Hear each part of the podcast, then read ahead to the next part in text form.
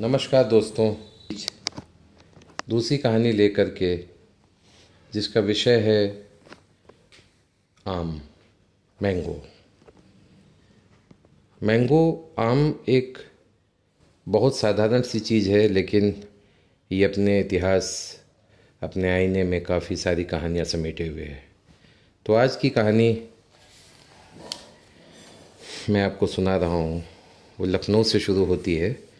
लखनऊ में बादशाह नसीरुद्दीन हैदर के समय में फ़कीर मोहम्मद खां गोया अवध की शाही फ़ौज में रिसालदार हुआ करते थे।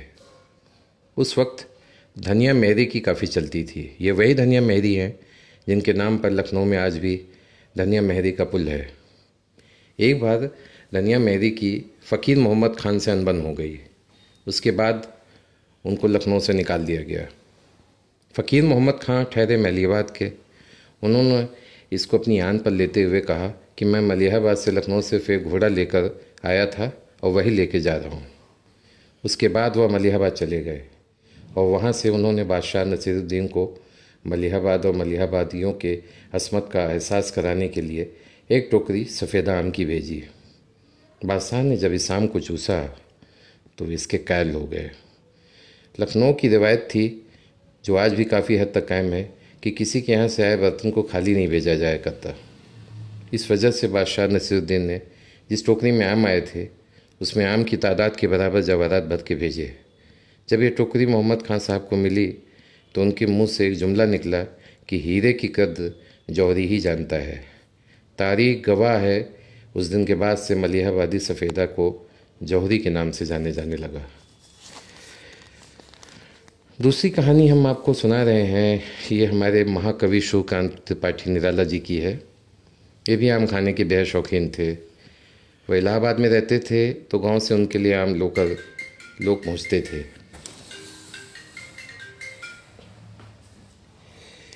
निराला जी आम को देखते ही वहीं बैठ गए, वो आम खाना शुरू कर देते थे।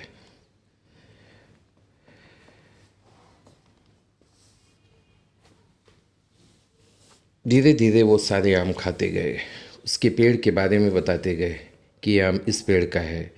जब सारे आम ख़त्म हो गए तो निराला जी ने जो आम लेके आया था, उससे पूछा कि उस पेड़ का आम क्यों नहीं लाए? जो लोग आम लेके आए थे, वे हैरान रह गए कि इतने बरस गाँव से बाहर रहने के बाद भी उन्हें अपने बगिया का एक एक पेड़ आम का याद था, और हर पेड़ के आम का स्वाद भी।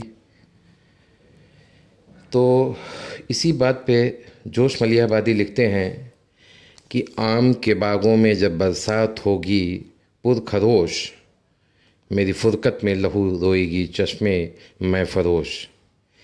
रस की बूंद जब उड़ा देगी, गुलिस्तानों के होश, कुंज रंगी में पुकारेंगी हवाएँ, जोश जोश। सुन के मेरा नाम मौसम गमजदा हो जाएगा, एक मैसर सा गुलिस्ता से बपा हो जाएगा। नमस्कार शब्बा खैर।